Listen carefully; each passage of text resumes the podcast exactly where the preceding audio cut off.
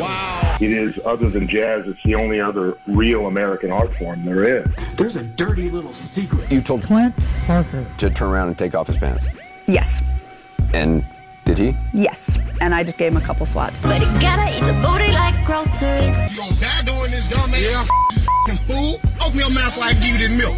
Open your mouth, man. I gotta do you like my two-year-old baby. The truth of the matter is, you were not a good baby. Well, you ain't seen nothing, my friend, until you have a flame coming out of your butthole and you need an asbestos diaper to be able to keep that flame from burning a hole in your pants. You ain't seen nothing yet. And I don't know nothing about it, but I learned quick, fast, and hurt. You feckless. They call her Melinda Brown Duncan, baby. That sounds like a choice. What? Yeah, it's it's for real, for real. Yeah. I've been drinking. You told me to leave while I'm in my order while you're making out with that slut. Being in the industry with how much you take on your face. Bam! All upside his head. Just slap him. That can make you slap somebody. This is terrible. This is terrible. I, ain't go anywhere. I to take off my shoes. So kiss my black. Not okay. Make fun of my nose. They call me ugly. They say I have no friends. Watching other guys that are doing what I want to be doing, and I'm sitting on the couch being a loser. It's like the Hall of Shame. Wow, welcome to the Stansbury Show. We're on Rock 1069. We're online for you at WRQK.com. Today at 7 o'clock, we'll talk to Mark Munch Bishop. Get a look ahead at uh, what I will call the sweep game tonight, game four.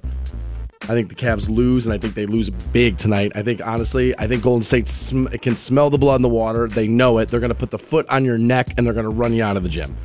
I think LeBron's mentally checked out, knows he's leaving. The whole city knows he's leaving. Those of us that are are not in denial. And this is my favorite day all year right now, actually. Okay. This is my favorite day of the year. I've been waiting for this day since the since before basketball season started. Because I'm to believe, at least this is what people tell me, that the most calculated athlete we've ever seen in our lives, the most overthinking player we've ever seen, an all-time meddler, put zero thought into what his next career move was going to do until he gets down to the bottom of the fourth quarter in his last game because he's just that dedicated. I don't buy into zero dark 30. I don't. I think he's probably got. I, you don't go from being this much of an Instagram whore to a guy who's not on it at all. You just don't do it. It's an addiction like any other thing. So yeah, you tell your wife you quit smoking cigarettes, but where are you? Behind the garage, smoking Marlboro Reds, spraying Axe on you. Maybe she won't smell the nicotine. And that's LeBron James, bro. You don't. You mean to tell me this guy hasn't been on apps? This guy doesn't have like burner accounts like the rest of these guys. He's the biggest millennial athlete we've ever had. You don't go from being on this stuff 24 hours a day to being able to not check your phone. I have my hand fully raised as a social media addict. It doesn't happen. It doesn't work like that. Addictions don't work like that. You don't pick them up, put them down, pick them up, put them down. Dude, you're in. You are in. And this smokescreen that this guy gets the media and fanboys and everybody else to just swallow, like, yep, he's so dedicated to my championship, not going to worry about his Supermax deal until the final ball bounces. It's one of the most idiotic arguments I have ever heard in my life. This guy's an all time meddler. Stephen A. Smith came out yesterday and gave you a list of seven teams that have a shot to get LeBron James. That's crazy. If you think there's any more than four teams, I think you're nuts. I don't think the Cavaliers even have a shot. Who do you think the four teams are? I think it's Houston. I think it's Houston, Boston, Philadelphia, maybe Cleveland. If you wanted to throw them in there, I don't see it. As a matter of fact, I think it's those three. He did. Did who were the other teams Stephen A. Smith had Miami, on that list? You know, and I think that's a possibility. I do. Miami would. I, that that's interesting. I, I don't. I I couldn't rule Miami out. And there's a there's a good rule of thumb that if things start to leak, why is it? Because people want it to leak. People want information out. Well, LeBron's the only one that knows what LeBron's going to do. Information leaking yesterday. There will be a meeting with the Golden State Warriors. It will happen. The series isn't even done. There's no chance guys are just making stuff up because no, no so, I don't buy it. So every leak is legit. I'm not going to say every leak's legit, but when dude, when LeBron info leaks, what happens? It ends up being legit, and he ends up leaking it out. He does keep a tight circle, I would admit that. But this information's coming out after they're down now 3 0. Now all of a sudden this information just starting to seep. A little bit more, a little bit this, a little bit this. I'll meet with the Warriors. I'm gonna do this.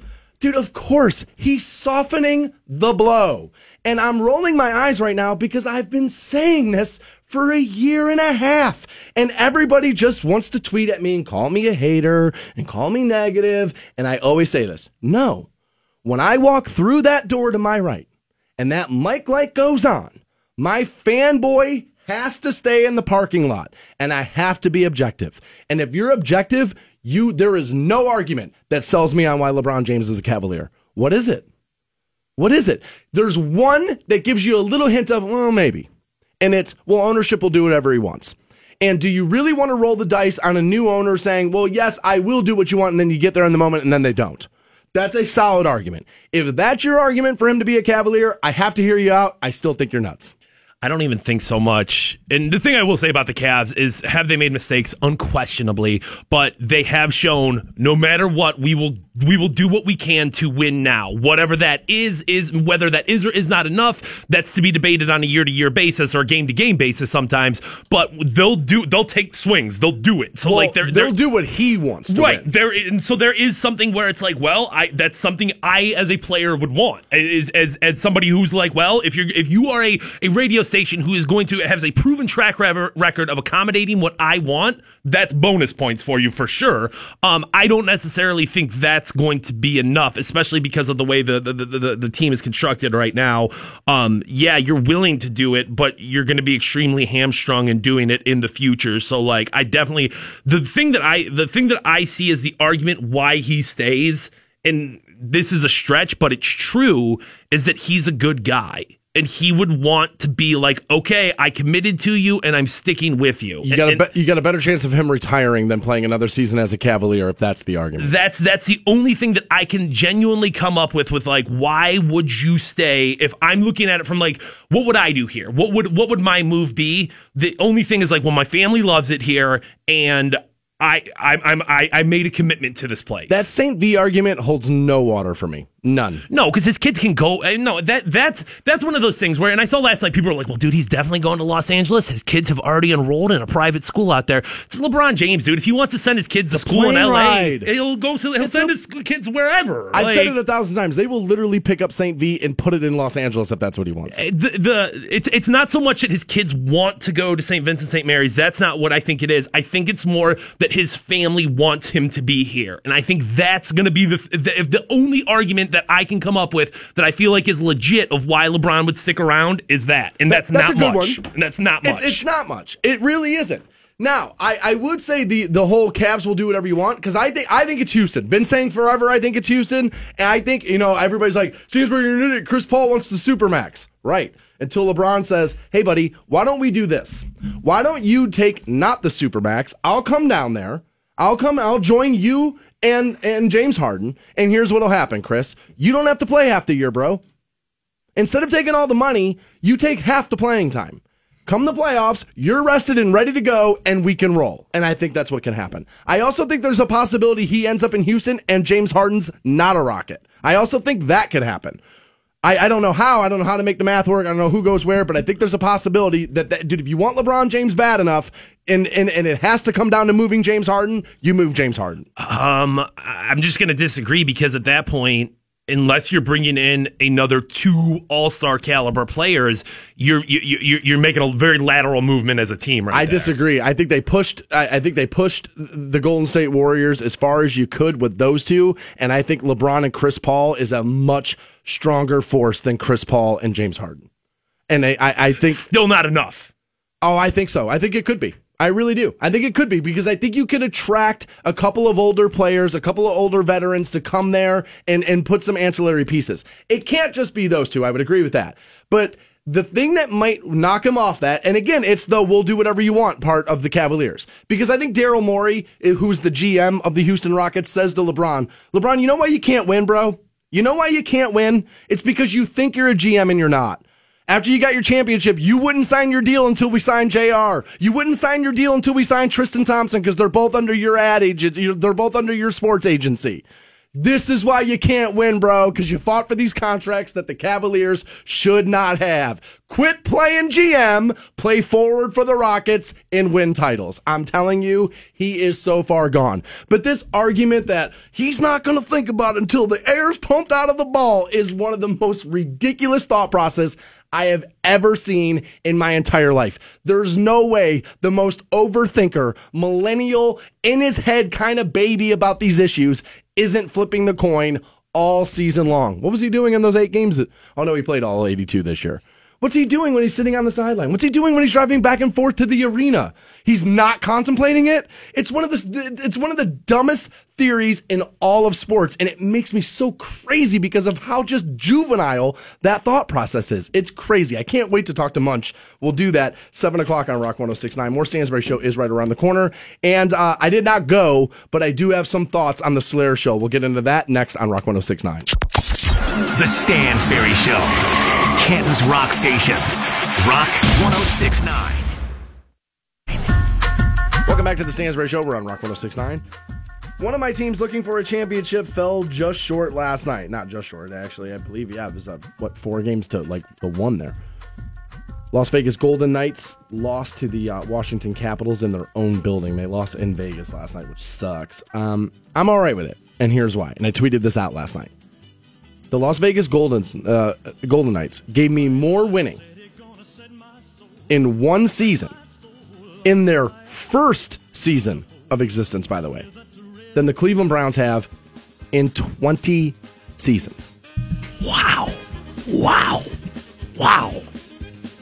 You go from, well, you can't win anything. I mean, you're, you're you know, you're you're a new team at it. Now, I've heard this argument, and it is kind of true. The NHL kind of helped Vegas stack the deck here. They did. Excuse the gambling pun there. There I didn't even mean to do it. I, Okay. really, I really didn't. Okay. But but excuse that a little bit. there. Okay. And they did. They kind of loaded this Vegas team down with stars. But isn't that just smart? I mean, isn't that kind of what they do with expansion teams? Don't they almost always give you a little bit of like, Well, you know? I wanted to say that, but I couldn't remember. I couldn't like I, I- I couldn't remember how that worked. But like because I can't remember what happened with Oklahoma City when they when they pulled them from Seattle. Um, because I know. I mean, Durant was actually he was Drafted. drafted By by, Suns, Seattle, yeah. right? And then that whole thing happened. So I can't remember how that whole thing went. But one year, first year in existence, did more winning than the Browns have done in twenty seasons. Wow. Now I get it that you know 16 games in a, in a football season. I don't know how many in a hockey season. I'm sure it's considerable amount more. But dude, that's I don't even know. It's 20 seasons we're talking about, dude. 20 seasons. That's insane. That's insane. It's crazy. I mean, they were in a championship series in their first year in existence. We haven't been.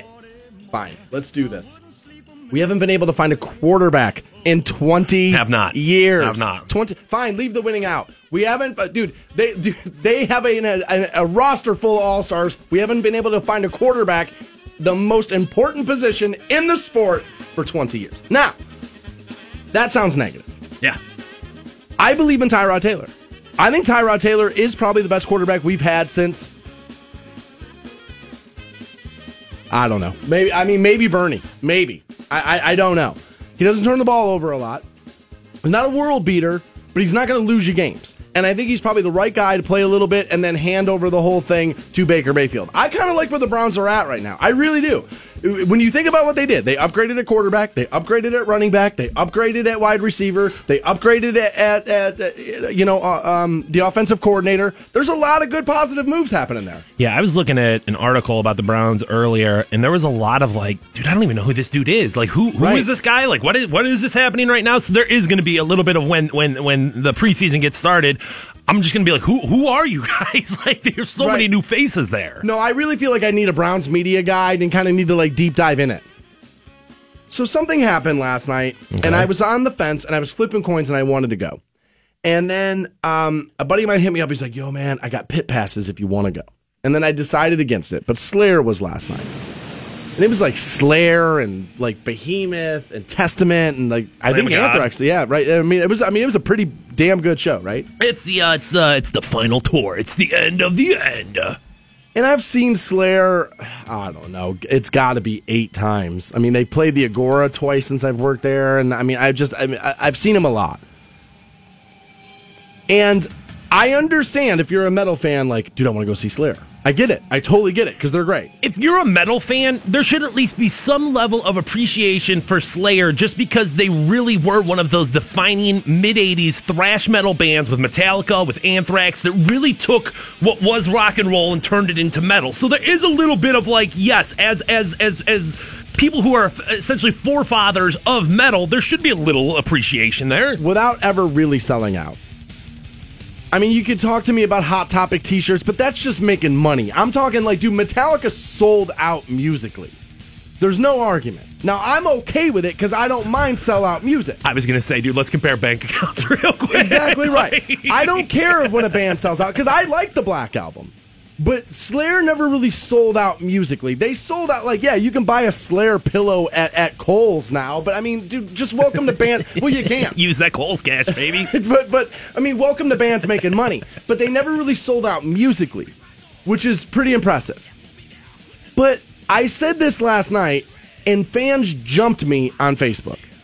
But Slayer sold more back patches and iron-ons for jean jackets than they did albums certainly over the last 20 years they have. Yes. No question about that. Over Yes. the last 20 years they've sold more patches than albums, probably more patches in the last 20 years than albums they did in their first 20 years. I would I would stand 100% by that statement, bro. That's Yeah. that's accurate. That's, That's, that's what I think, right?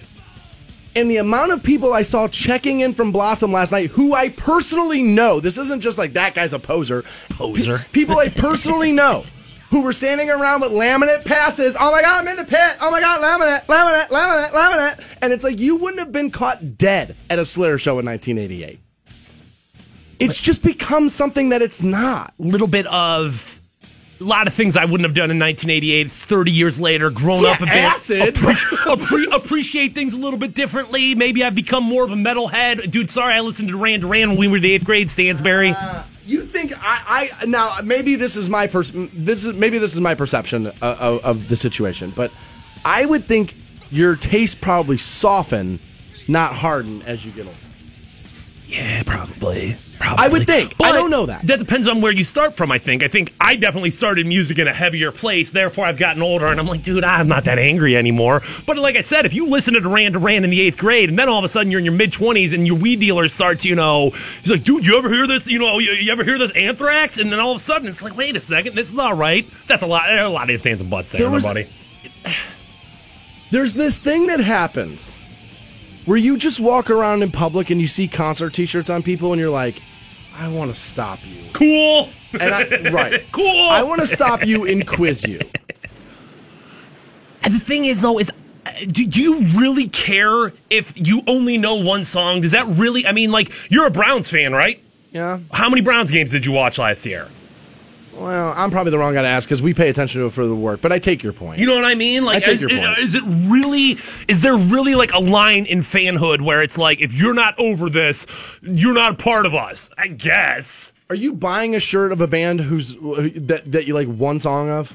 No, no, definitely not. I'm not. See what I'm saying? It's like it just it feels to me like Slayer's everybody's favorite band to lie about. Yeah, yeah. I'm not arguing with that, dude. I'm not. It just feels like, dude, there's no way all of these people like Slayer. And because it it's like being cool, right? There, there, dude, there was there was a a study that came out that said one in six people in America think they're cool. I don't know what that math shakes out to be, but I know it's too many cool MFers for, for that to be true, right? And I think Slayer's very much the same thing. Like one in six people tell, are telling you they're a hardcore Slayer fan, and I just don't buy it. I just feel like they're one of those bands where everybody's like, "Oh yeah, all, dude, really cool, really a re- OG metalheads like Slayer, so I'm gonna jump in." looks badass, sounds badass, isn't saying Metallica is my favorite metal band. You know what I mean? Like Yeah. it's it's there's there's a couple of things there where where it adds up into why they are what they are, but I also think, watch this now, as, and I can't remember who all was in it. Who were the big four? Do you remember who that was? it was? Metallica, Anthrax, Megadeth, and Slayer. Was I think Slayer was the four Yeah, them. sounds about right. Okay. If we're right on those four, and if we're wrong, I'm sorry. I got three hours of sleep last night, and I'm stretching. so I may be wading ourselves into territory I shouldn't. It's okay. right. If we're right on that, Slayer's the worst band out of the big four. Never- my- that's my opinion. I was gonna say I just never liked Megadeth, so it's like, Oh, really? eh, they're just not for me. They're just not my favorite of of, of Oh. those bands. Oh. Well, apparently we're going to celebrity boxing next time. we gotta get some celebrities around here. yeah, that, that might be that might be helpful. Yeah, you are absolutely right on that. So Russia, not only did they fix our election, but they have one of the oldest people ever. And you think I'm negative? Wait till you hear what this woman has to say. That's next on Rock 1069.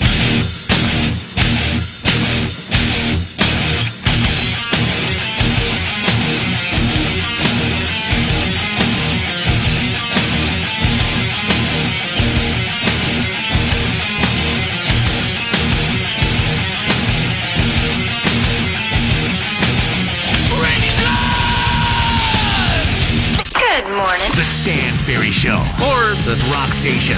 Rock 1069. Welcome back to the Stansbury Show. We're on Rock 1069. Coming up on July the 14th, Fantone and I are going to separate the badasses from the non badasses as we'll be out at Elite Security Systems. And they're going to put you through the hostage rescue training room. A real life scenario. It'll be judged by police and SWAT members. That'll be July 14th, Fantone. I can't wait for that. I'm very excited. Um, you know, Stansberry and I have both ran through this before. It's a blast, man. It's a ton of fun. Um, but it's it's it's it's unlike anything I feel like I've ever done before, man. There's like such a kick to it when when they open that door and there's you know that music's blasting and the, and the lights are going and somebody jumps out with a gun, dude. It's wild. The winner gets a custom 300 blackout rifle as well. And Elite Security Consultants will be donating all proceeds to the North Coast Peace Officer Training Foundation. For more information and to get registered, visit escohio.com. That's escohio.com. Are we gonna two man it up? You and me, back to back. It's like the worst buddy cop movie of all time, right? These two idiots bumbling into each other. Dude, we should remake 48 hours. but we're lazy, so it'd be like, dude, 12 hours. Maybe six. I don't know. You got 12 hours to solve this crime. I can't wait to talk to Munch. We'll do so coming up at 7 o'clock. By the way, the trailer for HBO's Hard Knocks online for you, WRQK.com. Yeah. I've also posted it at the Stansbury Show's Facebook page as well. And uh, I can't wait, man. I'm dude. The Browns. I do. It happens to me every year. I'm like, they suck, they suck, they suck. And then we get close, and I'm like, well, maybe they're gonna be good. Like it happens to me all the time. But I said it earlier in the show already. You upgraded at quarterback. You upgraded at wide receiver. You upgraded at running back. You upgraded at offensive coordinator. That is a lot of things, and I'm missing a couple. thing I'm going to say about that is um, that is a lot of things. It's a lot of moving pieces and parts. And to think that week one it's just going to come out fully functional, probably a bit of like, "Nyeh." but yes, I will take your point there. They did. They made huge improvements. Yeah. It's it, it'd be one thing if you go oh 0 and 16, but no, trust us, we're good, we have it. Where it's like no, they realized like they they had to take some swings. They also have a new GM. You upgraded there, John Dorsey. Can't wait to talk to Munch. We'll do that. So a woman in Russia is 129 years old.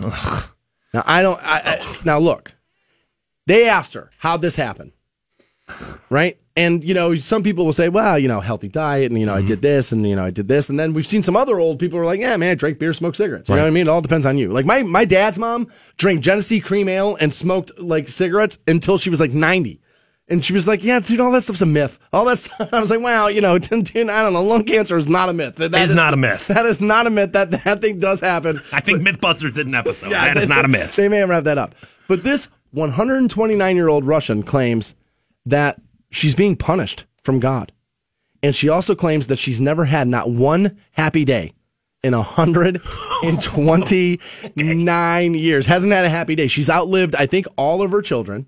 Yeah, you're 129. Of course you have. You had to have. Of course you have. You had to have, right?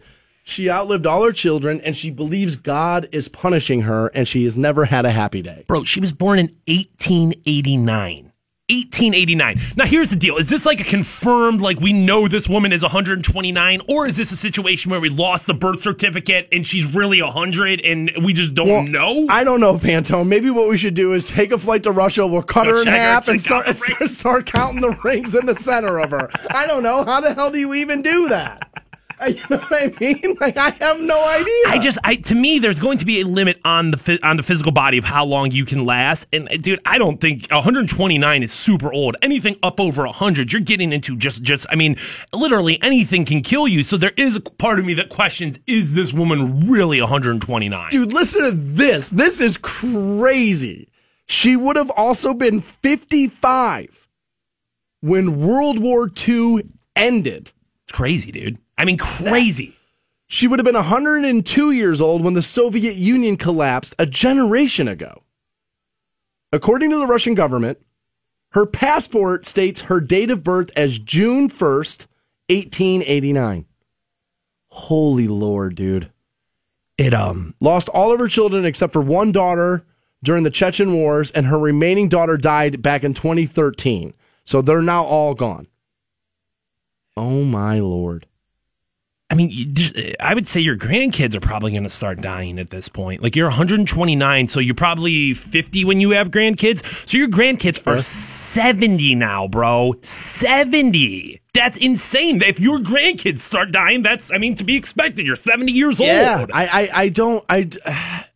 No parent should have to ha- ever have to bury their children. I watched my brother and his wife do it, and it's like, oh my god, it's like one of the most heart wrenching thing in that you'll ever see. And honestly, a lot of people don't ever come back from it. But to have it happen like four times over, and not only that, she must just be old and crotchety now, though, right? I never had a happy day ever. You had how many grandchildren? How many daughters? They're like, all "Nah." terrible. Never once. I now I have been accused of being morbid when I talk about this. I, dude, I hope I make it nowhere close to that. Like people say to me all the time, "Oh my God, Stansberry, you're eating so much better. You're working out. You're gonna live so much longer." And I always tell people, I have zero interest in living longer. I have an interest in looking better and not feeling like I'm going to die while I'm living. Right. I'm not trying to extend my life. I mean, don't get me wrong. I think there's something to be said about living to be older. I, you know, most people don't want to die at 50, No. but like 130, 129 years old, that's that sounds miserable, dude. It sounds absolutely awful. Uh, you know, I've talked about this before. They've made the prediction that the person who's going to, the first person to live to be 150 is already alive right now. But like, start putting those numbers together. Like you said, at the end of World War II, the end of World War II, you were like a, a grandparent. You're in your mid 50s at the end of World War II and you're still alive today. That is not the way it's supposed to be. It's Why not. would, why would you want to live to be 150? We're not even going to need Walmart greeters by then. What the hell are you thinking about? We'll talk to Mark Munch Bishop next on Rock 1069. The Stansberry Show. I have got to get in on this. Rock 1069. Show. Rock 1069. Welcome back to the Stansbury Show. We're on Rock 1069, online for you, WRQK.com. We obviously know Cavaliers in action tonight, NBA Finals.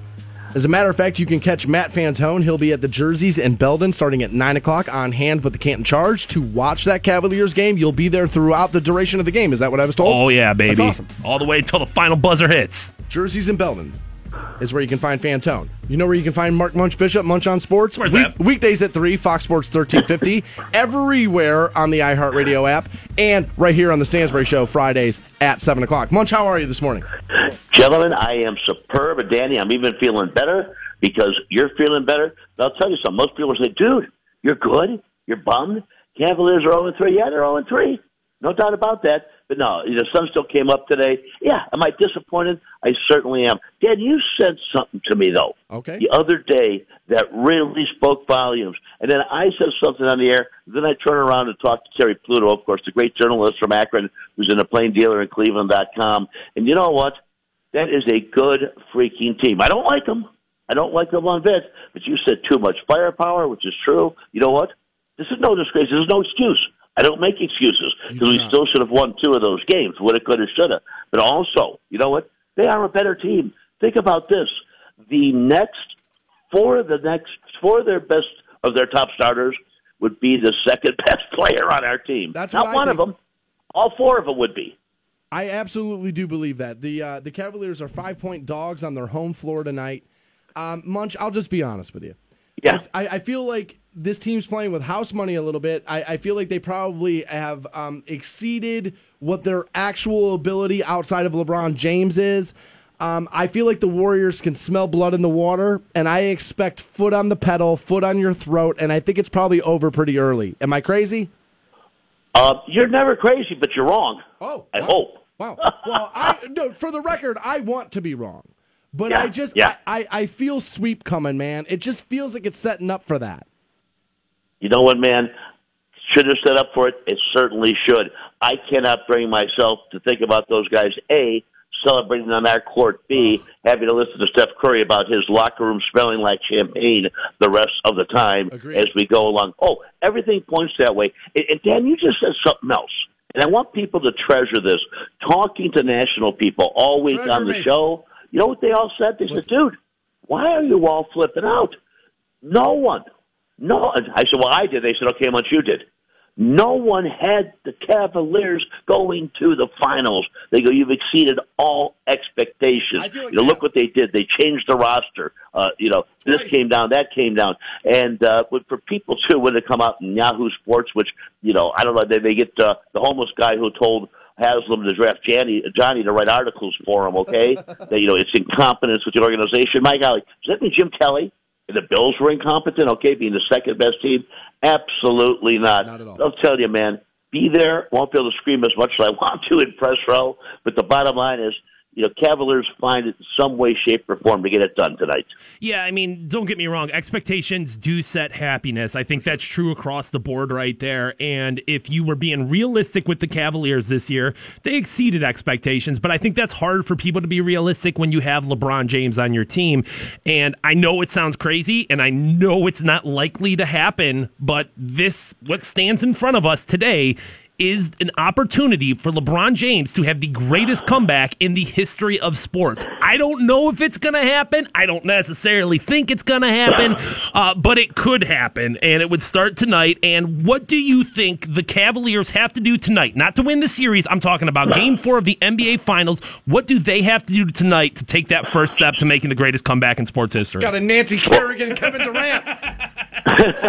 well, well, number one, we do know that LeBron has based so much of what he has done on legacy, okay? Let's just worry about, okay, here's what. Number one, Matthew, win the first quarter, win the second quarter, win the third quarter, or go even in it because that's the Warriors' quarter, and win the fourth. Number two, the time has come. Even though he was golfing yesterday with David Aldridge, he being J.R. Smith usually comes out and has a good, good game. Cavaliers need to start Rodney Hood at the two guard, all right? He proved just, and guys, you know what? Please, people should lose their microphones if they just say stuff to say stuff. I had somebody in town the other night saying, it'll be a miracle if Rodney Hood contributes in any way, shape, or form. You know what? It was this year a reality where the kids scored over 17 a game starting for Utah. But guys, do you know what the worst part about this is? And this is what cost them the first two games, or, the, or games one and game three. And I'm tossing out the fact. Interesting, they didn't shoot any free throws, right, in the first half. Yeah, that is But interesting. The thing is this: they're not doing some little things that they could do. Box out and get a rebound. Don't give them a second chance. Okay, take baseline from a guy. That stuff takes no skill. And guys, I'm not going to pin it on him, but really, one of the big, big reasons too. You know, we could add up. Here's why they've lost: one, two, three, four, five, six, seven, eight, nine. Something I never thought I would say because you treasure what the guy means. You treasure his hustle. But my golly, Kyle Korver makes two, three threes, which for him is not out of uh, uh, the realm of possibility in either of the games. So he makes two in game one, two in game three, three in game two. You know what? The Cavaliers are sitting right now where Golden State is. Once again, hindsight twenty twenty. But you know what? You have to look at it because when you make changes, you have to find out what went wrong, and what you need to change. We're talking to Mark Munch, Bishop Munch on Sports. Catch him weekdays 3, Fox Sports 1350, everywhere on the iHeartRadio app. Munch, you bring up Kyle Korver's name, and I've been head scratching on this. It seems to me when you're playing the Warriors that it is a race to shoot as many three pointers as you possibly can. And I think Kyle Korver should be playing more. Am I wrong? You know what? Game one in Boston series, I would have said you're exactly right, bro. He has not done anything. He cannot even work hard enough to get open. I'm, I'm sure they're, they're a great defensive team, but you know what? Even the other night, man, when he lost, what was he 0 for 4 for threes? Bang, you got to come out, man. I mean, where do you want you to go? You know, I even said Jr. goes 0 for 2, 0 for 3. That's one thing. If he goes 0 for 5, then he's got to go out. Korver is a three point shooter and needs to shoot, needs to hit three point shots. It's as simple as that. Oh, it's going to be fun tonight, guys. It's, there's going to be some nerves. There's going to be some tension, and uh, we'll have to see what comes out. But again, if they just do some things they're capable of doing, they'll head back to Oakland. It is. Uh, it's already sweaty palm time in the WRQK studio, so I can only imagine at the Q it's the same way. But dude, honestly, I think LeBron, at the very least, probably feels a little bit of pressure off his shoulder today, as opposed to going into Game Two, going into Game Three, because I think he is big enough for these moments. Other guys, maybe not necessarily so much. Um, I, I want to have a sense of optimism with you, Munch. I do, um, but I also want to have a sense of realism here. I'm being realistic. I really am, guys. If I didn't think they could do this, because they got to have some kind of self pride. You know what, man? You just took my girlfriend. Please drive away before you start making out in the car, okay? If the Cavaliers are are are not able to, well, let me rephrase that. If the Warriors are Yeah. able to win one of these next four games, they're NBA champions for the third time out of four years. Is that a good or bad thing for the NBA? You know, I think it's great. You know why? Think of it. Whether we don't like them winning it, right? Here's why. When we look back at the game, what do we talk about? We don't talk about the, the San Diego Clippers, who are not no longer around. We don't even talk about the Atlanta Hawks. We don't talk about you know uh, the Washington Capitals until maybe the Washington Bullets. We talk about the great Celtics teams, the great Bulls teams, the bad boy Pistons teams, the San Antonio Spurs mini dynasty with the Admiral and Duncan. Oh, those are the things we wax poetic about. What do we talk about baseball? Love them or hate them? You know, the pinstripes, the Yankees. In, in football, you talk Packers, Cowboys, whether we like them or not. Patriots. Yeah, it's great for the game because it gives you something to put you up on a pedestal and puts the game up higher than it, it may even be. You know what I always say is that dynasties in sports are like a sex scandal. Everybody tells every, every- everybody tells everybody says how they're sick of it, and yet every publication that runs the sex scandal, their numbers increase. People always tell you, "Oh, I don't want it. Oh, I don't like it. I don't like it." But then when it's on TV, what do you watch? You watch Tom Brady. You watch the Steelers because they're good. It's it's like I now I do worry that there's imbalance in the NBA though. I do. Oh, there's no doubt. There's no doubt. And I would have to imagine in this offseason, they are going to get together and go, what do we do here? Because we can't tell guys not to go play with other guys. You can't do that. But what we don't what we don't want is one good team in the West, one good player in the East for the next two years. So what can they do to bring maybe a little bit more parity into the NBA? Well, number one, there's a draft, which in basketball means much more, except a quarterback in football when you get it right. Yes. Means much more than any sport because only five guys are on the court at one time. It's choosing that guy properly, correctly. A lot of incompetence out there, guys. Oh, by the way, we've seen it with the Cavs years with Anthony Bennett, with Tragic Langdon. I can keep going. We're on and on and on and on with things like that. Guys, I do have to get this out. And again, right now, you could throw 10 names out there. But I do know for a fact the Cavaliers, LeBron, LeBron's concentrating on winning games, already have had conversations. Who do we need to get to A, keep you here, and B, put this team over the top to go to the finals for a fifth year, and also, two, make sure that, uh, you know, we get better, you stick around, all that. There have been conversations already about that what do we have? You know, who we've got? A, you know, number eight in the draft. You got a couple of young guys that you just brought in. Although I see Hood being our starting two for quite a while. And you know what, man? The much maligned Kevin Love to be going bye bye. And if I'm him, I have no problem with that because he has been the whipping boy. Hell, he was the whipping boy the other night again, and he had a great, great game. I agree. I saw somebody. He he had one defensive lapse late in the game. And guess what? That was the first thing I saw in one of the publications, the similar to the Yahoo Sports things. Guys, also got to hit you with the Browns signing Duke Johnson is unbelievable. People say, Munch, they have Hyde, they have Chubb. Uh huh. Could you imagine Duke Johnson and Jarvis Landry both in the slot? Could you imagine Duke Johnson and Hyde in the eye, something of that nature? This is a big signing, showing that John Dorsey knows his stuff. Wow. Actually, I never thought of it that way, but you're absolutely right. Munch, I got one more question. It is Sir, I'm yours. It is Cavaliers related, and I would be remiss if I didn't ask you. Is LeBron James a Cavalier next season? I say yes, and I may be one of the few. Yeah, I think you're I think you're one of the few. I think, You know what I mean, bro? Hold on. I always swim upstream. Call me Mr. Coho Salmon.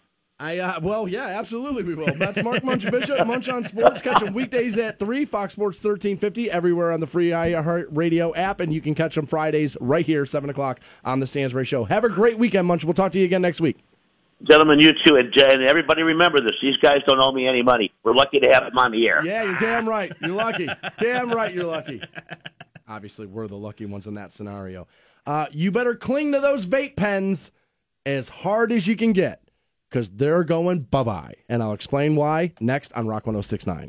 The Stansbury Show. That guy knows how to party. Rock 1069. Rock 1069. Welcome back to the Stansbury Show. We're on Rock 1069. NBA Finals Game 4 this evening. Join Fantone, Jersey's Belden, 9 o'clock. He'll be on hand with the Canton Charge. He'll be watching the entire game with you at Jersey's in Belden starting at 9 p.m. this evening. Also, coming up on uh, July 14th, Fantone and I are going to find out which members of the Stansbury Show audience are the real badasses, as we'll be at Elite Security Consultants, and they're going to put you through the hostage rescue training room. Now, Fantone and I both did this. They put you, dude. You get like a bulletproof vest. You get like you get a gun. Now, it's it. it I will say they are painted a different color, and you are shooting not blanks. It's rounds that are filled with a, but I believe it's laundry detergent. Yeah, it's like a uh, powdered colored laundry detergent, There- from what I remember. that's- yeah. Yeah. and they fire at you and you fire back at them and they teach you how to clear a room and um, obviously elite security consultants is a security company and they'll uh, and they're hiring constantly I think there's so many dudes out there who are like, yeah, man, I'm a badass. Yeah, I'm a badass. I could do that. I could go out there and do it. This is your opportunity to prove it, man. I mean, get one of your buddies, uh, come up, come up with the plan, come up with the, hey, this is, you know, this is the squad right here. And dude, there's so many kick-ass prizes. And of course, like the ability to prove yourself as a badass, dude. when i had my first meeting there they said how are you going to position this to your audience and i said dude i'm going to go on the radio tell guys they get to play die hard Yeah, uh, yeah. like that that's what i'm going to do like you know it's it's yippee ki time dude that's what i'm going to tell them I mean, don't get me wrong. Like going to the shooting range is fun. It's a release. It's a, it, it's that adrenaline kick. But this is different, dude. Firing this is at a human This is different. Yeah. The winners will get a custom 300 blackout rifle. You can get registered, find out any any and all information at escohio.com. That's escohio.com. I am so very hesitant to talk about what we're getting ready to talk about right here. Okay. We can Uh, skip it. No. All right. We really can't right. because this affects a lot of people listening. Okay. Or it will down the road, I believe.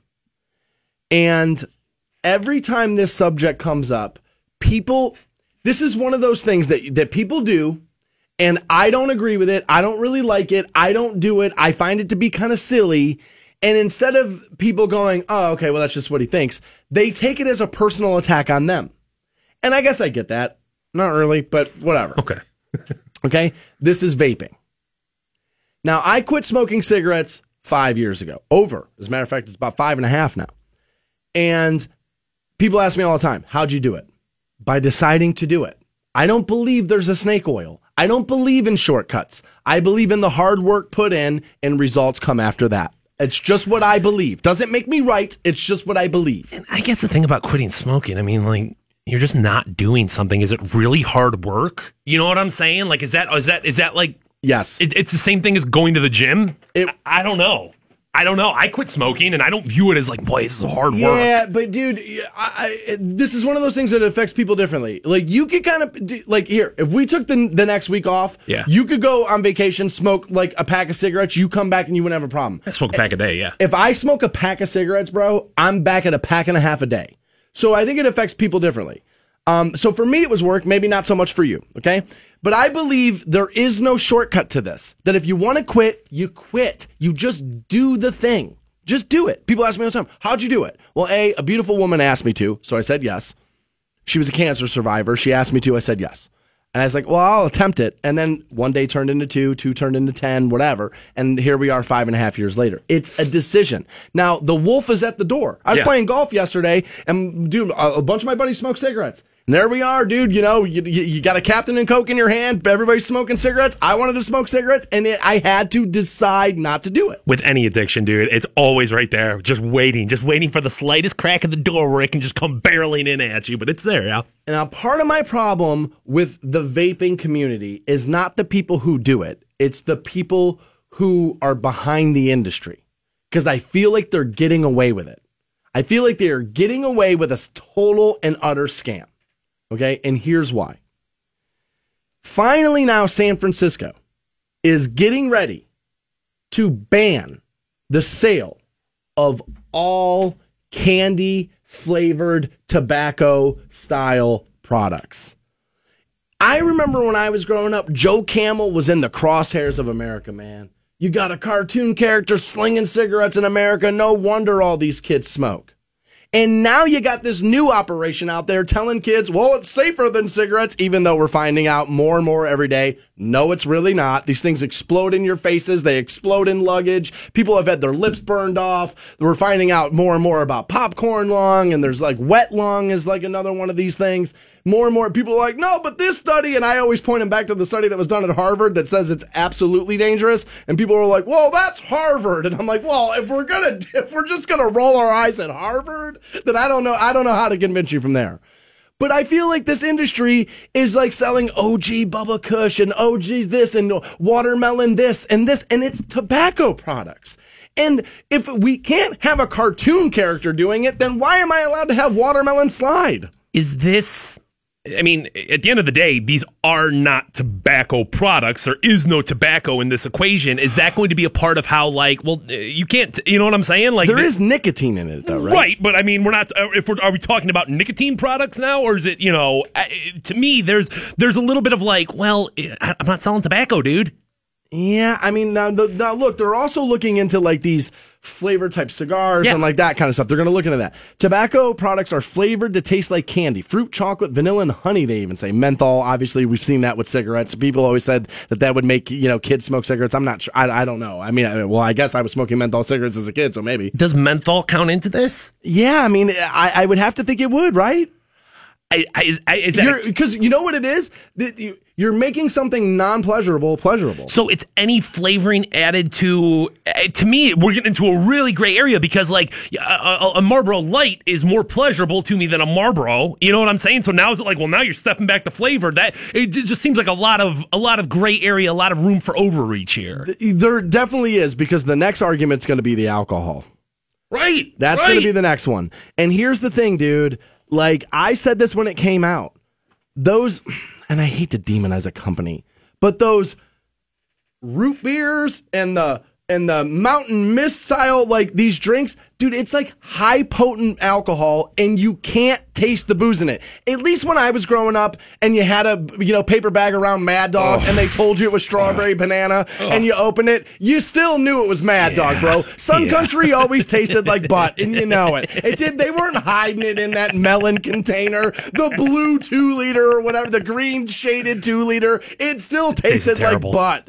But now, dude, booze tastes awesome. So what I'm saying is, your kid, if you go out to dinner, your 11th grader can have two girls come over, feed them that kind of booze, tell them it's soda, and next thing you know, you got date rape going on. We do need to look at this. I mean, I drank. Uh, I was I was drinking those fruit punches over the weekend, and they just literally taste like fruit punch. no Like, burn of booze. Nope, right? none at all. That's crazy. None at all. I mean, maybe You at the little lucky bastards. Do you have any idea what it was like to shimmy a lock off of a cabinet and have to slug down Canadian like mist whiskey? You Terrible. little oh god, I It's just terrible. I just want to rip your little millennial face off for how lucky you get. But they're they're they are focused right now with this on the cigars, the cigarellos, and even like the chewing tobaccos and like that kind of thing. And people are saying, well, well, you know, dude, these e-cigs, man. I mean, it's got nicotine but no tobacco, and they're you know they're sparking debate. But dude, I don't believe that vaping is any safer than smoking cigarettes. I think it's like anything else, dude. The science is going to go back and forth a hundred times. We have flipped the science on eggs in this country 10 times. Butter has gone back and forth 10 times. Sugar has gone back and forth a couple of times, although the jury's in on that one. Sugar is terrible. It is to be avoided at all costs.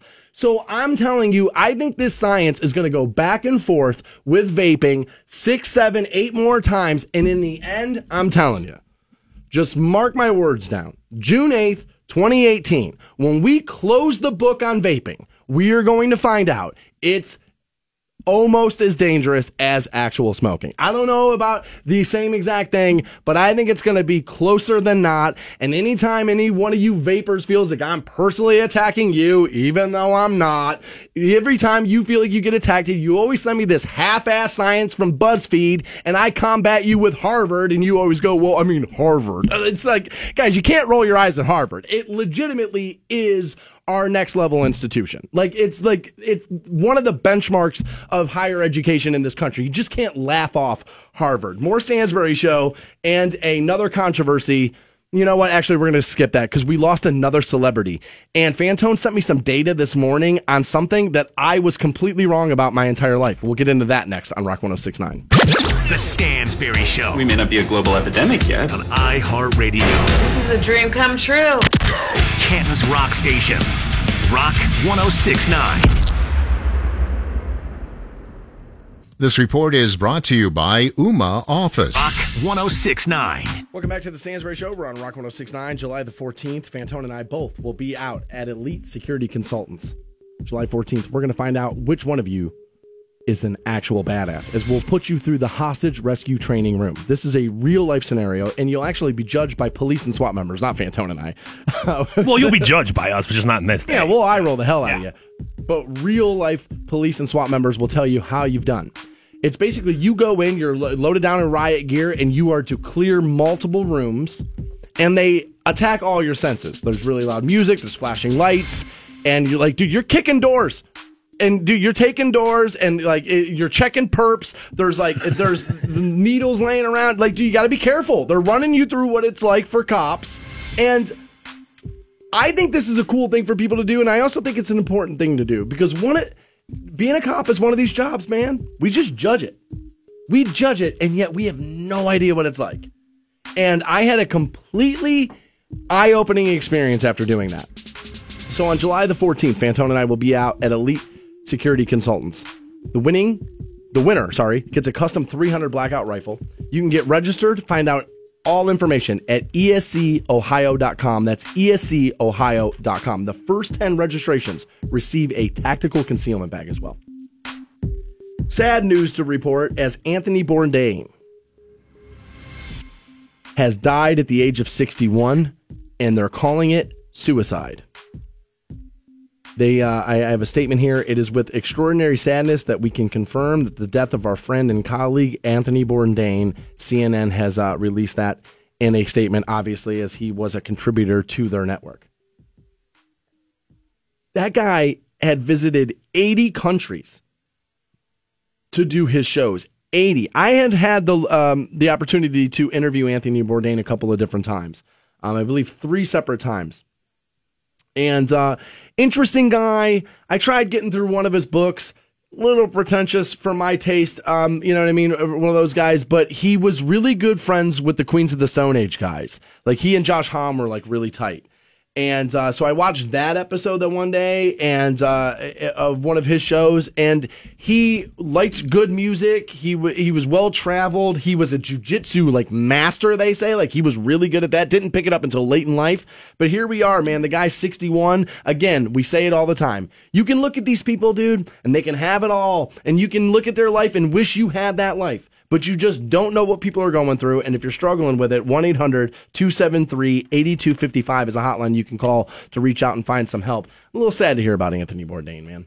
It um you know you said a little bit of pretentiousness when you tried to read his book. I think it was almost impossible for him not to come off as pretentious when you're traveling the world eating exotic foods. You know what I'm saying? There's going to be a little bit of like Look at look at what you're doing. screw you, Yeah, look dude. at what you're doing. Uh, of course.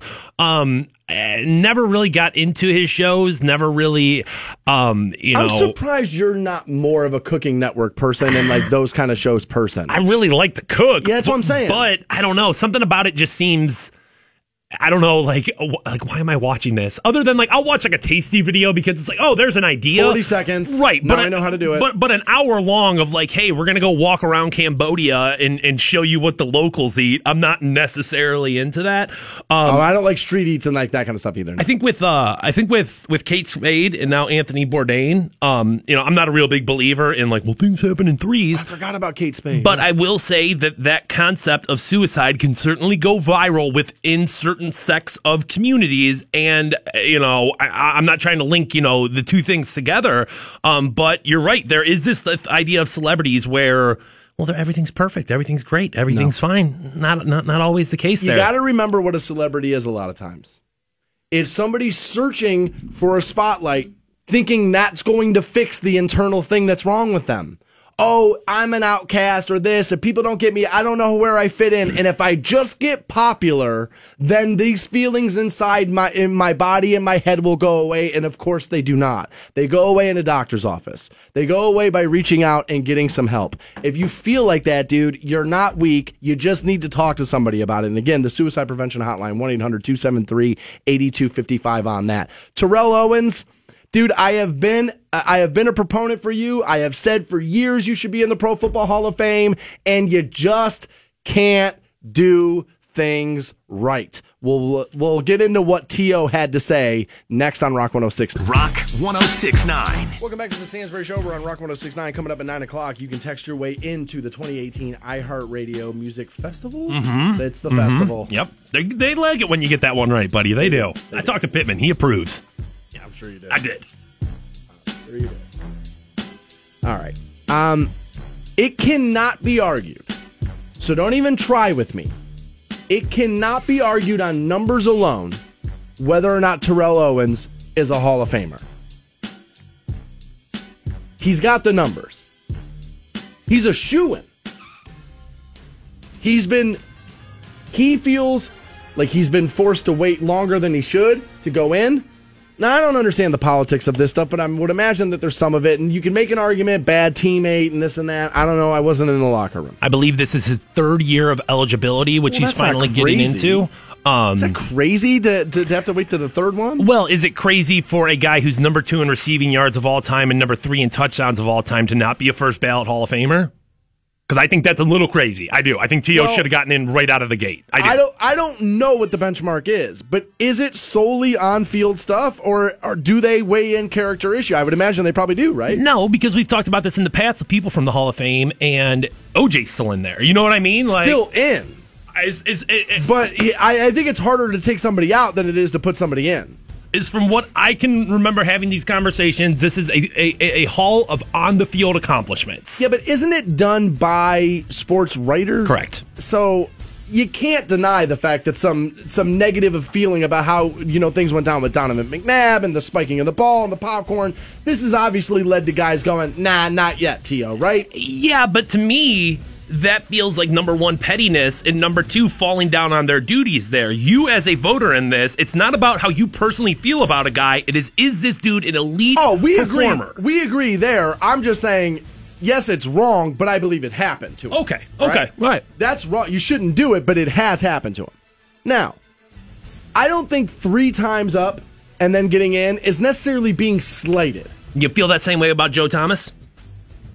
Yeah, if they make Joe Thomas wait three times, I think that's all right, especially for what his position is. Okay. If we got wide receivers with those kind of numbers and they got to wait three times, if Joe doesn't go in first time, I'm all right with it. There was a bit of a logjam at the wide receiver position that recently broke up with dudes like Cris Carter, Randy Moss, those guys, and now that um, uh, Marvin Marvin Lewis, or not Marvin Lewis, Marvin Harrison, Harrison, yeah. Um, now that those dudes have all kind of cleared the way, I think that's what some people have made the argument of. Of well, that's why To had to wait is because he was waiting behind dudes older than him. I believe T.O. had the ability. I believe he did enough. He's a Hall of Famer. Can't debate it. You can't take it away from I don't him. think you can. Okay? But he has throughout his career gone about things the wrong way. And this so he's made a statement about the Hall of Fame induction ceremony, which is coming up pretty fast now. This is a guy I will remind you was on two shows this last week on FS1. He was on Undisputed with Skip and Shannon. He was also on Colin Cowherd's show. At 44 years old, telling people he still has NFL ability. Not only that, he wants, Duke Fantone, he thinks he's going to play this year. Jesus. Colin Cowherd pushed back and said, Well, do the Manziel thing, go to Canada. And he said, No, I'm not Johnny Manziel. I've got NFL ability. I will be on an NFL roster. I can help you. 44, okay. bro. I think you got to temper that. All Okay. right. So let's, but but I do want to tell you that the guy's trying to get back in the league right now, and I think he's going about it the wrong way. I have a quote here from Terrell Owens. There's a longer uh, official statement. You can see it at WRQK.com. I have uh, chosen this particular piece.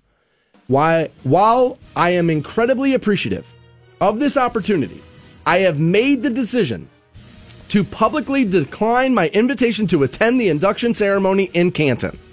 I have already shared this information with the Hall. After visiting Canton earlier this year, I came to the realization that I wish to celebrate what will be one of the most memorable days of my life elsewhere.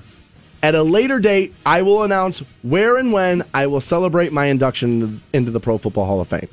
Now, Canton, here's what I'm going to tell you. What's that? Get ready for more and more of this. As these leagues give way to the more and more individual idea of the player, and you're all your own individual, and it's not about the team as much, and it's your platform, your expression, as these leagues are letting the players, the inmates, run these asylums, get ready for more and more of this. Well, this is individual accomplishment. This is at the definition is your individual accomplishments, not what you've done as a team, right? I would agree with that. Yes. But what I'm saying is is we are fostering these kind of mentalities in these leagues now. We're not putting our arms around this stuff. We let people run off at the mouth and say whatever they want and accuse all this stuff. We are losing the shield aspect of this a little. You are going to start to see this more and more and more. But TO, dude, you had to fight tooth and nail to get in. And now you got in. And dude, I believe you should be in. But what was the point of this? And I also think you're hurting the wrong people. It's not really even the hall you're mad at, it's the people who have the vote who you're mad at. And you're slighting the wrong people, T.O. What about your fans who want to come here, who want to see this, who want to be like, yes, this is exactly why T.O. should be in. Look, we all came here because this is how much we care about this guy. You're hurting them. And to to slam the city, I don't get that. I don't get it. I think a lot of people read that as a direct slam on the city. I did not necessarily. As, How'd you take? As somebody who who champions Canton on a regular basis, I'm very proud to live here. I'm very I'm very optimistic about the future of this city. Um, I don't. I, I didn't read it as such. I read this as. T.O. is trying to put the screws to the Pro Football Hall of Fame. It's got nothing to do with the city. He, I, I, can't, I, I went to Canton earlier this year. You didn't go to Canton, dude. You went to the Pro Football Hall of Fame. Like you didn't you didn't go around the city. Like you literally got off on 77 and went directly into the Pro Football Hall of Fame. He has no opinion on Canton. He's never been here. I mean, like okay, you've been here, but you've never been here. You don't know what it's like. You have zero clue. You have zero perspective on it. You know what's a good I, I'll even expand your thought even more. I live here. Been here almost 4 years. I got to tell you, I didn't feel like I lived here until about a year and a half in about two years in. Of course, you, you start course. you start having real experiences in here, and then you can like form your opinion. He got off on he got off of seventy seven, got off on Fulton, turned right into the Pro Football Hall of Fame. Might have got off a couple of times on shore too. Hey, you know the possibility is endless. But I I, I, I know a lot of people in Canton are like, screw him, and like, yeah, okay, I, I guess a little bit, but uh, don't take this as a personal slight against the city because the dude doesn't. He literally knows nothing about the city. I just don't understand if you think you're if you really think you're 44 years old and going to get back in the NFL. How do you think this helps you? No, it doesn't. It but, doesn't. But what team's going to want to touch you when this is what you're doing? I read something. Well, nobody. I mean, you're 44 years old, playing wide receiver, coming back after five plus years off, dude. Nobody's. Eight. Nobody. Eight, Eight. eight. Nobody's. Nobody, Hasn't played in eight years. Nobody's going to touch you. Um, but uh, I read this this morning, and I think that this. It was a good point. It was a uh, reporter from I think it was Philadelphia or one of the teams that he had played with, and a slew of them. They talked about how this is all he had left to do because he loved playing the victim of they're not putting me in the Hall of Fame. They're not putting me in the Hall of Fame. They're That's not putting true. me in the Hall of Fame. I can go on the sports shows. I can complain about it. It's always going to be a topic of conversation.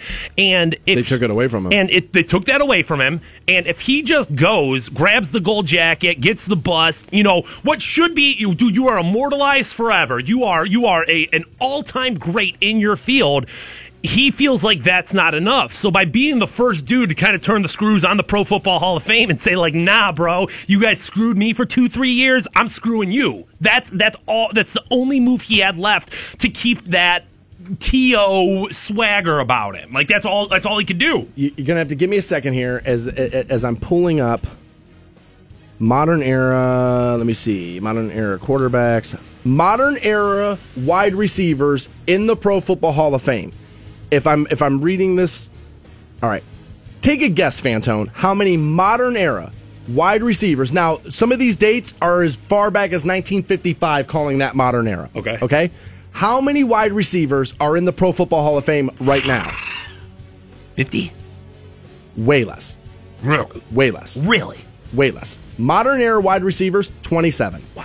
27. So I, I tell you that to show you how exclusive this group is. I can hear Cris Carter already. Like, I can hear him screaming about this. Cris Carter is one of these guys where he, you can tell when he talks about being a Hall of Famer, it's very special to him because of what he went through in his career. Be. And the alcoholism and the, like the bounce back and the, the redemption story that was Cris Carter. And he, when he speaks about the Pro Football Hall of Fame, like he almost tears up because he feels, he always says, it's an honor to have that jacket. When he's like the guy, the amount of guys who played in this league that probably deserve to go in who are never going to snip the hall. He's like, it's a very exclusive group. And I just this this is this is part of T.O.'s problem. It's just part of his problem. It's always been part of his problem. Yes, but it's also a part of his greatness. It's a part of what makes him who he is. And like with with the good comes the bad, and there's a little bit of a double edged sword when he lives his life like this. But you're not wrong. I, you know what I mean? You're like it's it, it, it's a, it's a part of the reason why he's such a dynamic character. People are telling me, take it away. Rescind rescind him in the hall. No. And I don't think you can do No. it. I, I, I w- and, and here's why. I my feeling is that and, and uh, there's a little bit of me that I would admit kind of what you deserve a little bit, you little punk. I would agree with that. Okay? But I mean the OJ bust is in there, bro. Well, you know what I mean? if, if, you don't You know? show up to the if you don't show up to the NFL draft, they're not like, well, sorry, you can't play in it. I mean, Joe Thomas didn't go to Uh, right. I mean, like, come on now. And that's not what it's about. It's not. It's not about who he is at this moment. It's about the greatness of what he did on the field. And he eh, that that I I, I understand the anger. I understand the hurt. But that's the wrong call. It is. Oh, uh, Mike says maybe T.O. has other prior engagements somewhere else. It might not be anything to do with Canton or the Hall of Fame. He's legitimately saying it. He's saying I, I would I would rather spend what's going to be the best one of the best days of my life somewhere else. He's telling you he's making the decision. He doesn't have a. What's T.O. doing? Right. What do you have going on? That's like, nope. Sorry, can't move it. 44 doing push-ups in the driveway again? Is that what he's doing? Got the got the ESPN cameras out there? There's dude, if you're being inducted into the Hall of Fame, there's literally nothing else going on anywhere. Maybe a birth of a child.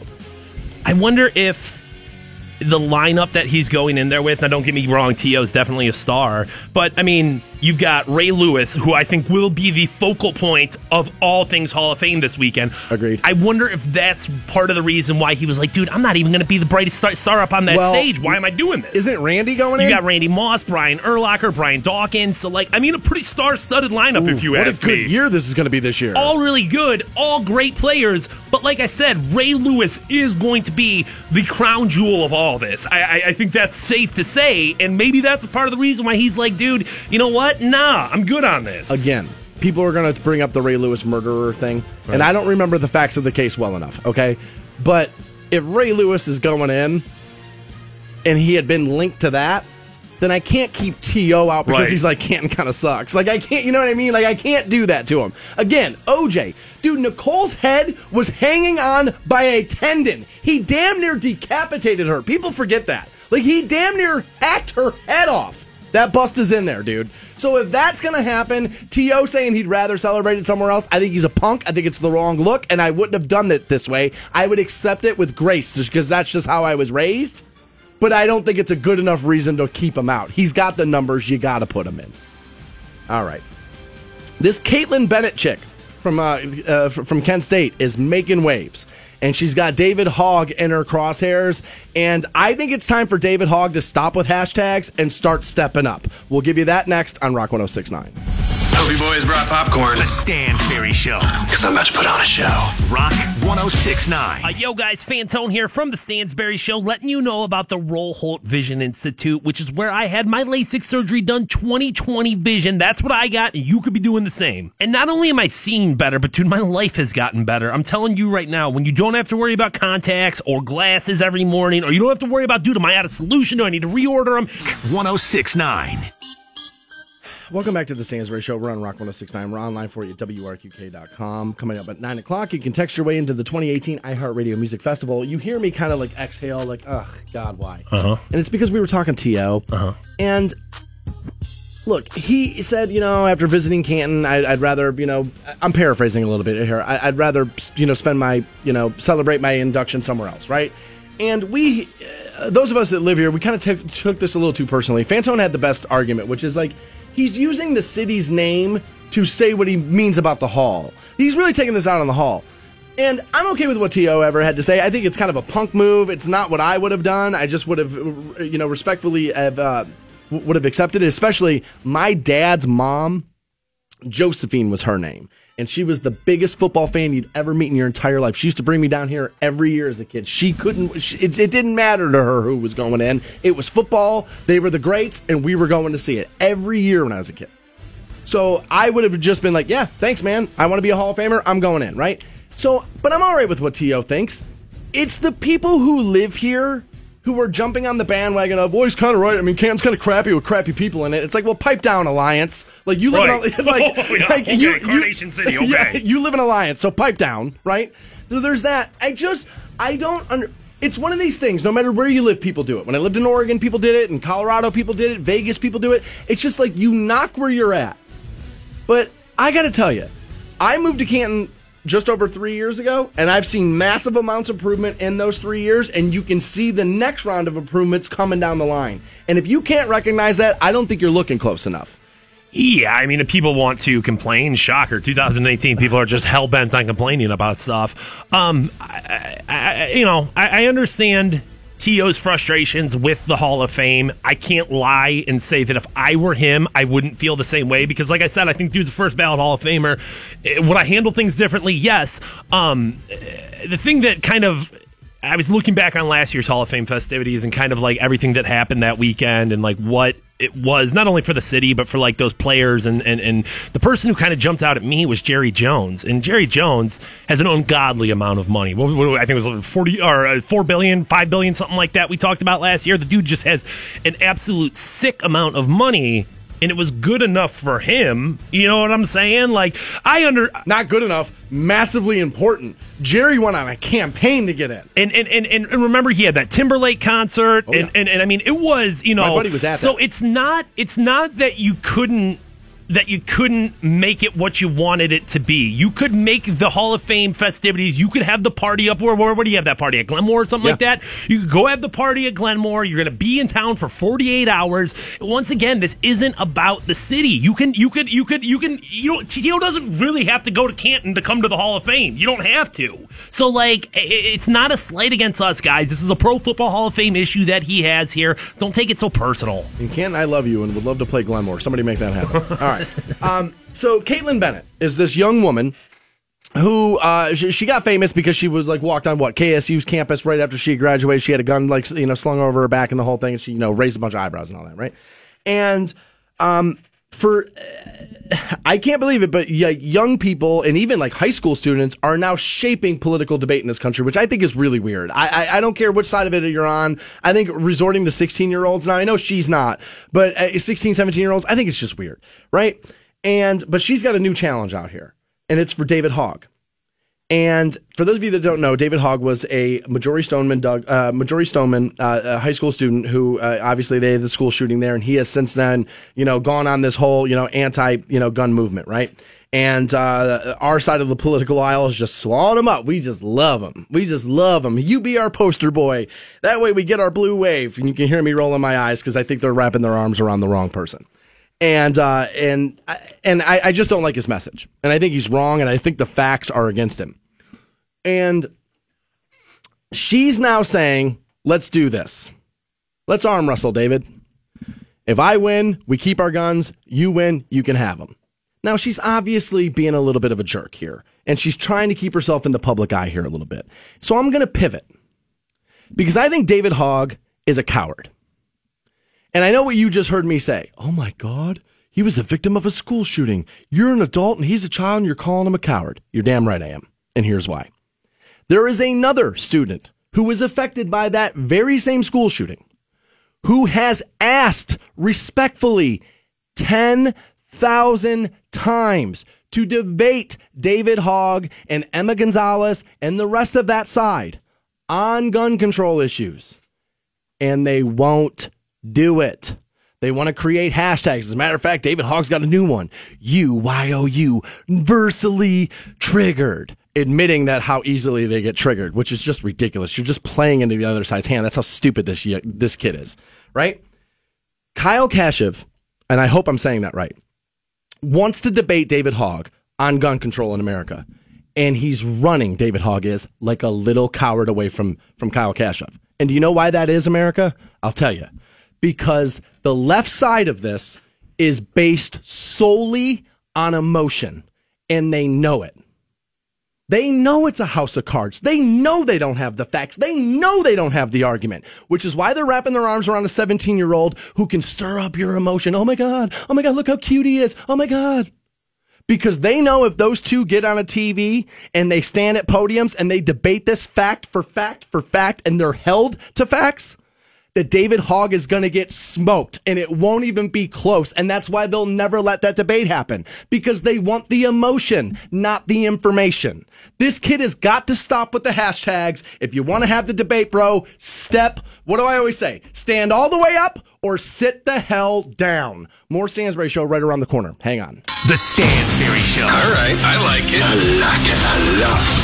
Rock 1069. Hey guys, it's Stansbury. Obviously, I am a Stark County resident. I am also a CSE Federal Credit Union member. And right now, all auto loans that are closed in May and June at CSE, you can choose between 90 days of no payments, cash back up to $250, or you could lower your overall rate. With CSE, you can also e-sign your loan paperwork from the dealer, your house, or wherever you happen to be. They're going to send it over via email so you can electronically sign it. And if you do your application online with CSE, you'll never have to step foot inside the branch. 90 days no payments means first payment due 90 days after loan closing. Finance charges accrue as of disbursement date. Cashback is valued at 1% of new funds disbursed, maximum $250. Rate discount is half a percent off the standard qualifying rate. All loans subject to approval. Program rates and terms are subject to change without notice. Other restrictions apply. Federally insured by NCU. 9. Welcome back to the Stansbury Show. We're on Rock 1069. You can uh, text your way into the 2018 iHeartRadio Music Festival. That coming up at 9 o'clock. We'll give you a keyword. We have covered on this program plenty of strange crime. Really weird stuff. Uh, every now and again, we'll do the Florida files. Florida man's always doing something weird, right? Now, this, not necessarily out of Florida. I believe it's Alabama now, where we're headed. But this is one of the weirdest bank robbery stories I've ever heard. Now, we've seen people go into a bank and like take a note and hand it to the teller. I have a gun. Don't alarm anybody. Don't tell anybody what's happening on. Just you know, just, just put the money in in here, and we're gonna go. Okay. But apparently, a woman, older woman, much older, had told a bank manager, "You give me six thousand dollars out of the vault, or I'm gonna force sex on you." And I'll tell the cops you sexually assaulted me. You either give me the money or I'm going to me to you. And this got me thinking. In the world of PayPal and in the world of that where it's like where you can like online payment back and forth to people, how soon before this happens? How soon when this just becomes like the new extortion of uh, of our uh, of this new generation? of these new technologies. How soon is it before you're just sitting in the bar? Before a woman's like, dude, PayPal me 300 bucks or I'm going to go outside and I'm going to call the cops and tell them you just touched me. Because what would you do? You'd be a little bit like, oh, I mean, 300 going to get me off the hook. I mean, like, versus the headache of this. I mean, dude, like, I know I sound paranoid, but it can't be that long before we're headed there, right? Well, I mean, I guess what's preventing people from having done that? You know what I'm saying? Like, isn't it just Thinking of it? I mean, just is it, well, but I mean, but scamming people isn't something that is new. You know? no, what, I mean? what I'm saying is, no, no, no. I'm not scamming people. Obviously, is not new. I'm saying this is this. I believe that we are going to see a wave of this type of scamming coming soon. This woman was like 70, by the way. I think it was, or something like that. It was something crazy.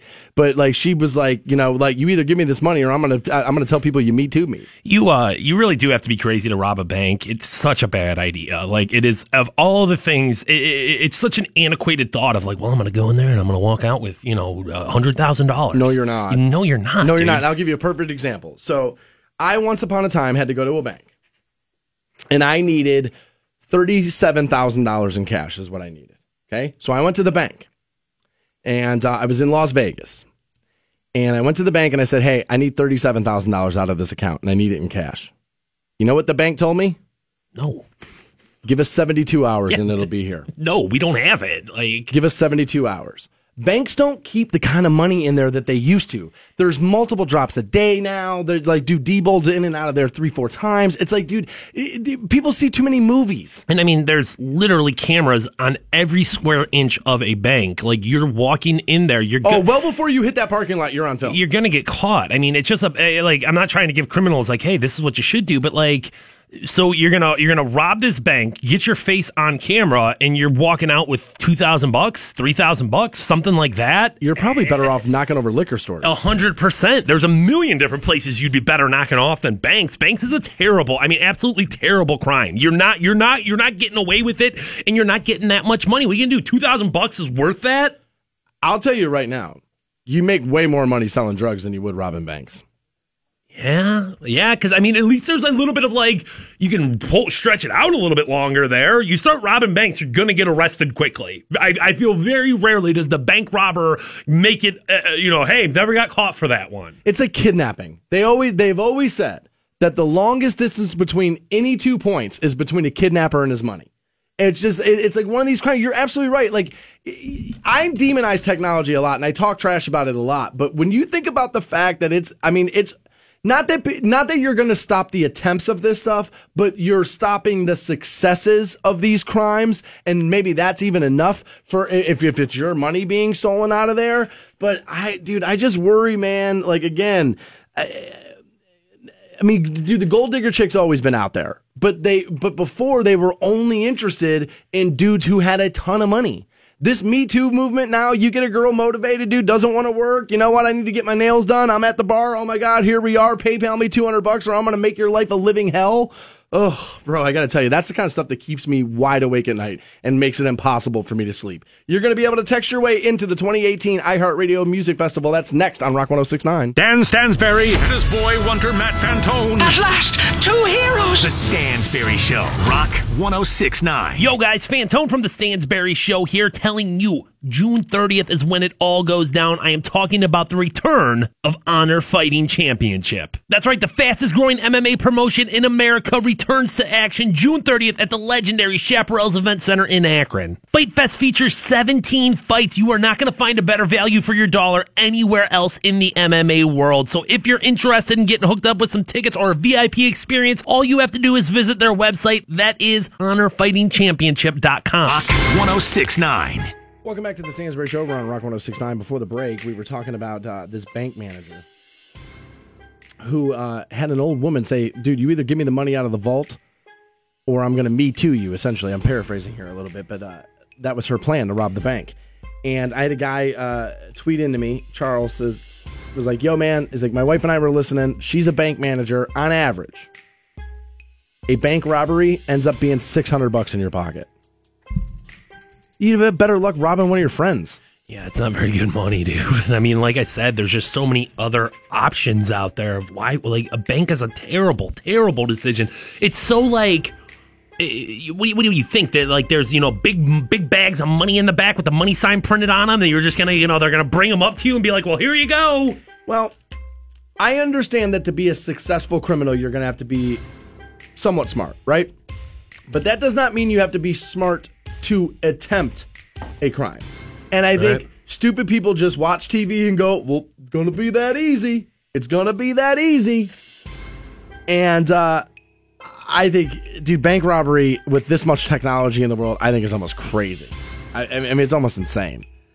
Um, and before long, they're going to take cash out of our hands anyway, and you're not even going to be able to do it. So, I mean, I guess try to get it in while you can, but I think it's a stupid crime, and I think you're going to jail really, really, really fast.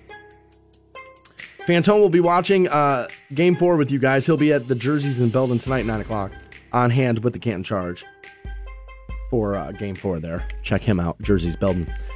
You'll be able to uh, text your way into the 2018. Yeah, Yeah, 2018. 2018, yeah. I, I, I, forgot what year it was. 2018 iHeartRadio Music Festival. Huh. And here we sit. I, I got this from a uh, from a news organization. Want to guess what national day it is? I do not know. What is it? Just take a stab. National. It's really ridiculous, and it's something you don't use anymore at all. You would never use this. okay. National. It used to be a huge part of your life. You will never use another one ever again. It's a National Common Sense Day. boom, zingers, bang, boom. no, I like where your head's at. All right. What is it? I don't know why we need this. What is it? Although I don't know why we need any of them. National, I swear to you, according to Cleveland 19, National VCR Day. Now, why? Now, why? I don't get it. So, Cleveland 19 want to know who still has a VCR? Well, the woman shelter probably, but like outside of that, like who's got one in their house? I do still have a VCR. Oh my! I do. God. It's a, it's a combo DVD VCR, Oh, and well, I probably, okay. and I probably bought it to year two thousand, and it still works. So like, so why throw it away? It's one of those things where I, it's not even hooked up anymore. Like I have a different DVD player hooked up to the to the TV. You just can't bring yourself. But to I'm throw it like, well, I, I mean, what if I I, it works? What, what if I need it? And I'm like, what are you going to Well, need it for, dummy? I'll tell you when you're going to get rid of that. You know what I mean? A year, probably two. Maybe you'll think about moving, and you're going to have a garage sale, and you'll be like, you know what? My neighbors next door, They don't need e- it. They don't even cut their grass. They need a VCR. I just, I can't even believe we will need this day. I don't know why we're having it, but it does take me back to Christmas morning. Okay. My brother is seven years older than I am, almost to the day. He was born late April. I'm born late May, right? But seven years older, different dads, right? And I remember Christmas morning, we had done like all Christmas, like you know, we had done like most of our presents, right? And then there was one big box, and it was addressed to my brother and I both. And but they let my brother kind of open it, of course, because he was the favorite, and I was like the you know the afterthought. And he starts tearing through the paper, like tearing through it. And he's freaking out, damn near crying, screaming, jumping up and down, doing 360s, backflips, the whole thing. Christmas morning, right? There we are on Pirates Trail in Aurora Shores. And I'm sitting there, crisscross applesauce, looking at my mom like, what the hell is this What thing? is it? I don't even know what it does. Like, I don't know what it does. And like, it took him like 20 minutes to explain to me what the hell was going to happen here. And then my poor dad. And my dad was one of these guys, man. Like, he just, he would get this. I'm sure this will shock all of you. He would get angry quick, right? And like, you gave him something, and if he didn't totally understand it, he was flipping out right away, right?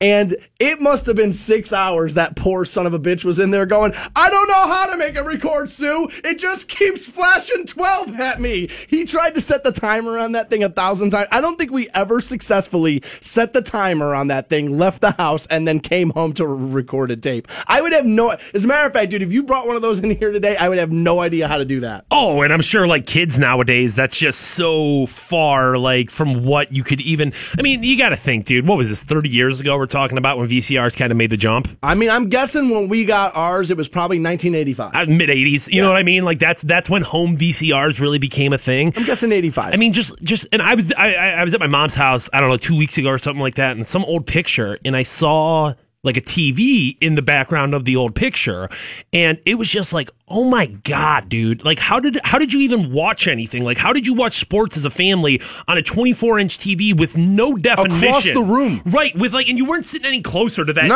TV. It's not that's like what I'm saying. Right, so like, so so so you've got like, because there's times you know you look at uh, television now and it's just like jaw dropping, like, oh my god, look at the clarity on that. But like, how could you differentiate between like Mark Price and Craig Ehlo back in the day if you were watching it on that 24 inch in the you know that that that heavy ass TV? Price versus Nance a little easier. Well, I, a little easier. Brad Daugherty certainly separated himself, but I'm saying Craig Ehlo and Mark Price, you couldn't make out the numbers of who they were and what they were doing. It just had to look like white blurbs on the screen. Now, this will seem like a silly question, but are we going to have a VCR revolution? Like, is this going to come back? I mean, vinyl's coming back. The only thing I'll say about that is you can make the argument of vinyl sounds better. You really can't make the argument of VCR looks better. It looks No. terrible. It looks like garbage. Yeah, I mean, the wavy lines. Right. I mean, remember, I remember when those things first came out, you couldn't pause and look at what was on the screen. Like if you like that's how old I am. When you when if you paused a VCR in the early generation of those, it was just fuzz on the screen. You couldn't pause it and like look at what was on there. I remember when that te- uh, technology came out, I was like, "Oh my god, we paused it and you can still see it." Like that's oh my god, I feel 3000 years old. So let's send you now to the 2018 iHeartRadio Music Festival. Text this keyword now. Let's go! Rock 1069 has your shot at a trip to our iHeartRadio Music Festival. Now, text the keyword FUN to 200 200. You'll get a text confirming entry plus iHeartRadio info, standard data, and messages 1069. Welcome back to the Stansbury Show. We're on Rock 1069, online for you, WRQK.com. Do we still have a pair of Nick Swardson tickets? You bet we do. All right, we'll end the show passing those out. Okay. Completely forgot about those. That show, I believe, November. Hard Rock Rocksino. We'll get you in. Uh, I ended up taking a day off of work this week. Actually, almost a day and a half. We pulled the show up early on Monday. We were out Tuesday, and I was under the weather. I mean, I was bad. And people who know me in my life will tell you that if I went and saw a doctor and took time off work, I didn't feel good. It takes a ton for me to do either one of those things. I'm just not good at them. Um, I, I probably don't do them enough. Yeah, yeah. I don't think any of us really do. I mean, except for you know hypochondriacs. But yeah, it is tough for you to uh, to admit it. It, well, and especially men, we're kind of sold the the you know the societal pressure of just man up, be tough. Isn't that so weird though? Then that exists, but at the same time, the concept of the man flu exists. You know what I mean? Like the man cold, where it's like, oh, you know, They're such babies when they get sick. yeah, sick. yeah, and Yeah. we're, we're we're both things there at the same time. That's absolutely true. I uh, and I'm one of these guys. I don't get sick a ton, but when I do, I really, really get it. Right. And there was honestly on Sat. It was last Saturday, a week from tomorrow, uh, a week ago tomorrow, and I was like, I gotta go. I, I I have to go. And I was like, you know, trying to get my insurance card. And then next thing I know, I ended up at Aultman. And again, I cannot say enough nice things about Aultman. They were so great to me, got me in and out, and the billing department was excellent. I mean, everybody there was just on top of their game. And um, but I like had to go. I was like, I just, I was like, oh my god, I'd rather die than feel like this any longer. But now, I think I want the flu again. Okay. And I think I'm going to travel to get it. Okay. As now in St. Louis, Missouri. Because the flu season has been so bad, they're asking people to stay in a hotel and catch the flu on purpose, and they'll pay you thirty five hundred bucks. And dude, I got to tell you, I would feel the way I did again this last week for 3500 bucks. They say the newly remodeled hotel is being called Hotel Influenza. Those who participate are expected to stay at the hotel up to 12 days so they can help research the effectiveness of the flu vaccine. Volunteers will begin their stay by getting a flu shot or a placebo, followed by a dose of the flu virus. I've never had a flu shot, um, delivered through a nasal spray. Um, you'll be watched around the clock for symptoms. The hotel being used for the research project is in the university. Yeah, whatever. And um, I would do this for thirty five hundred though for sure. Yeah, the problem is, is most places you're not going to be able to take ten days off of work or twelve days off of work without losing your job. No, but that's how they're going to get people. Is the, the do people who don't have a job? Unemployed. Thirty five hundred bucks is a ton of money. Thirty five hundred bucks a lot of money for for I dude. I'm I'm fully employed. I thought I, at one point I had like six jobs, and I'm like, damn, dude, thirty five hundred dollars. Yeah, I got two jobs, and uh, honestly, if you offer me thirty five hundred bucks, yeah, I would do a lot of things to make that happen today. Yeah, and I mean, getting the flu. I mean, don't get me wrong, that would suck. But at the same time, and I mean, yeah, you're gonna have to like stay there, which probably. I mean, don't get me wrong, you're probably it's probably a nice hotel, but you're probably gonna be like, dude, I want to leave. I want to go somewhere. I don't want to be here for twelve days. Thirty five hundred dollars, I'll do it though. Yeah, oh yeah, for for that kind of money, I, I would absolutely do it. Before uh, we move any any forward, I want to address this TO thing. Uh, for those of you that didn't hear us talking about it earlier, for those of you that don't know, TO is going into the uh, Pro Football Hall of Fame. He feels as if he's been slighted. They made him wait too long. And uh, I'll read you a portion of his official statement. The entire statement is up at WRQK.com. He says, While I am incredibly appreciative of this opportunity, I have made the decision to publicly decline my invitation to attend the induction ceremony in Canton. I have already shared this information with the Hall.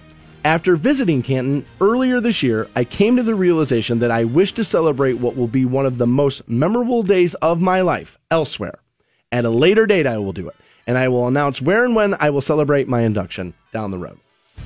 Is what he's going to do. I paraphrase there a little bit.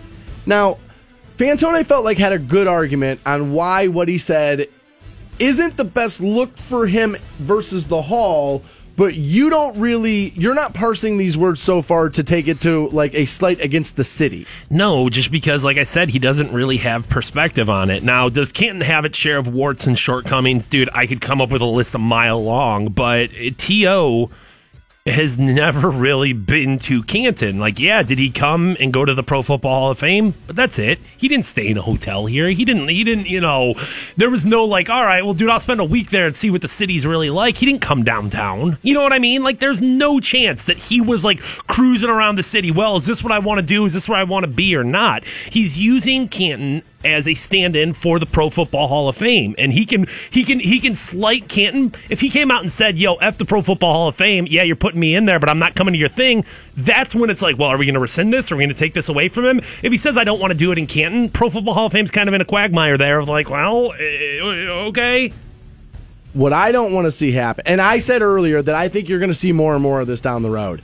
The, the, these leagues are, are buying into this. Everybody's an individual now versus like you're part of like our unit, our group, the shield, this, the team, this, and that. And yes, the hall is about personal accomplishments. I get all that. But these leagues are letting the inmates run the asylum now. And I think you're going to see more and more of this kind of mentality. What is the NFL supposed to do here? I mean, they can't. Well, I mean, you can't make him. No. But what I worry is you allow athletes to continue to do this. One of them speaks up, then two years down the road, another one, now another one, now another one. And what have I always been saying? This is why you need to buy tickets and go to the Pro Football Hall of Fame right here. Because sooner or later, somebody's going to raise a hand in the back and go, Why are we not doing this in New York City? Why is this not happening in Los Angeles? Why is this not happening? Fine, keep it in the Midwest. Why is it not in Chicago, where an original franchise is? I think. Anyway, don't quote me on that, but pretty close, right? Sooner or later, that's going to be the argument. I'm almost shocked that that hall is still here. Thankful for it because I say it all the time. I, dude, I say it all the time. Self awareness is so important. I only have this job because the Pro Football Hall of Fame is open. I recognize that. I recognize that actually more than I think some other people in this building might even. I understand where we are in the cog of this thing. It's a very important thing. Now, people have sounded off on Facebook because we posted this story up, facebook.com slash Stansbury Show. The guy says, this is just another tip of the iceberg that's Melton. He's unique among, you know, he's, he was great. He's like, but the ratings for the NFL games have fallen for two years straight by 8% in 2016 and 9.5% this last year. That 9.5% number, by the way, is a little large. I don't think it was quite that high. And you got to remember, they were coming off 15 year highs of NFL ratings, you were going to see a decline a little bit anyway. This is not about the boycott. I've been saying it forever. I'll say it again. If the boycott were working, everybody, the people who were telling you the boycott were, was working would show you the list of advertisers that have left the NFL. You know how many you know how many advertisers left the NFL over this boycott? One. It was Papa John's. And they ran back and paid a coward's fee to get back on. You know why? Because the NFL was the number one TV show on five networks last year. Five networks carried their rating over the NFL. This, the NFL is in trouble, is the biggest lie I have seen in entertainment. What do you think, Phantom? Five years? Um, the thing I'm going to say about that is I agree with you right now. The NFL is okay, and they've been okay over the past couple of years, and they will continue to be for the past next coming years.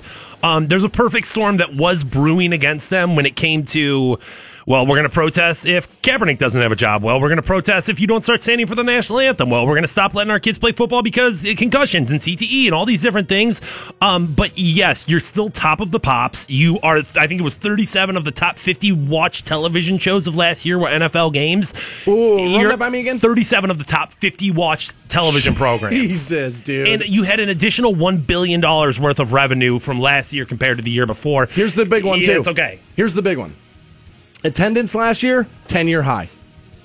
As you as people were sending me pictures of empty stadiums all last year, and I kept telling you guys, guys, I'm smart enough I'm smart enough to look at your screenshots and yours and I can look at I can look at the scoreboard and you're showing me these pictures at halftime when everybody's in the bathroom. Dude, I'm not that dumb. Attendance was at a 10 year high, I believe, last year. The NFL is not in trouble. I maintain the the NBA is in bigger trouble than the NFL. Everybody laughs at me, but you got one super team in the West and one good player in the East. At least with football, dude, you got tradition. You got your dude. The Browns are terrible. People are going through the gate every single Sunday. This is dude. This is the difference between the two sports. When the Cavs were winning twenty games, what was attendance like? Tumbleweeds through the queue, bro. Tumbleweeds, and you still had Kyrie Irving. Nobody went. Nobody cared. The Browns have been an abysmal mess for 20 years. They sell games out. The NFL is not in trouble. 37 of the top 50 shows last year, NFL, but the ratings are down? I mean, I guess. I mean, I mean, I guess that's possible. Nick Swardson tickets up for grabs. That's next on Rock 1069. Good morning. The Stansbury Show. Or the God of your choosing. Best morning ever! Kent's Rock Station. Rock 1069. 1069. And all I gotta say is it's Friday. And everybody help me say the sinner's prayer. Say, Oh God. Oh, my name? Clint Parker. Melinda Brown Duncan, baby. And Josh Rock and Roller. A friend of mine said to me the other day, uh, why don't you write a song about all this NFL stuff? So here goes. It's called Kick the Dust Up. If he were habitual homosexual, then by all means, take a hike. I said I like women. Women, women, women, women. Hell, I like you. You can come over to my house and my sister. Wow. It is, other than jazz, it's the only other real American art form there is. There's a dirty little secret. You told Clint Parker to turn around and take off his pants. Yes. And did he? Yes. And I just gave him a couple swats. But he gotta eat the booty like groceries. You gonna die doing this dumb ass yeah. fool? Open your mouth so I give you this milk. Open your mouth, man. I gotta do you like my two-year-old baby. The truth of the matter is, you were not a good baby. Well, you ain't seen nothing, my friend, until you have a flame coming out of your butthole and you need an asbestos diaper to be able to keep that flame from burning a hole in your pants. You ain't seen nothing yet. And I don't know nothing about it, but I learned quick, fast, and it hurts. You feckless. They call her Melinda Brown Duncan, baby. That sounds like a choice. what? Yeah, it's it's for real, for real. Yeah. I've been drinking. You told me to leave while I'm in my order while you're making out with that slut. Being in the industry with how much you take on your face. Bam! All upside his head. Just slap him. That can make you slap somebody. This is terrible. This is terrible. I had, to take off, I had to take off my shoes to run. So kiss my black. Not okay. Make fun of my nose. They call me ugly. They say I have no friends. Watching other guys that are doing what I want to be doing, and I'm sitting on the couch being a loser. It's like the Hall of Shame. Oof. Jeez, T.O. Harsh words there. Welcome back to the Stansbury Show. We're on Rock 1069. We have Nick Swardson tickets. Uh, we should also let you know this. Fantone will be out at Jersey's in Belden this evening with the uh, Canton Charge for a, a watch party for Game 4 NBA Finals. Yeah, very excited here. Um, you know, quite possibly the last game LeBron James plays, and uh, I'm glad to As be, a Cavalier. Yeah, yeah, I'm glad to be. Well, who knows? Maybe he'll say, you know what, I'm done with it all. Um, but no, I think that's a possibility. Eh, we'll see. I, like I said before, his his his thing that I've heard recently is he wants to play with his son in the NBA, which obviously would be one hell of an accomplishment right there. And I don't think it's crazy because y- you can get an 18, 19 year old kid in the NBA. It won't be long. Yeah, I think he's 15 right now, so you got to wait four years before he would be eligible to do LeBron it. LeBron will still be a top five player in four years. He could he LeBron could be in the NBA for another 10 years plus if he wants to be a reduced role player, but certainly he can be the star of a team for the next 4 to 5 years. So, um, you know, win lose or draw, uh, tonight is to be celebrated in my opinion, and I'll be doing it at Jersey's with a bunch of Canton Charge fans. Now, do you think it's a win? I do. I do. I Really? think I, I think there's a little bit of so no sweep. No, I think there's a little bit of number one. LeBron does not want that to happen, and I don't think he wants it to happen in Cleveland. So I think there's going to be a little bit of, and you're playing with house money at this point. Nobody expects you to win, so uh, there's got to be some sh- weight off of his shoulders right now. So I think he goes out. I think he goes crazy tonight, and I think the Cavs win. Yeah, I do. I um I like half your take. I think he goes nuts. I think he might go for 60, but I think it's in a losing effort. Um, I think the Warriors can smell blood in the water. They know they got more firepower than you, and I think they're going to step on your throat. And you got to remember, Steph had an all time bad game last game. All time bad, and they beat you by eight.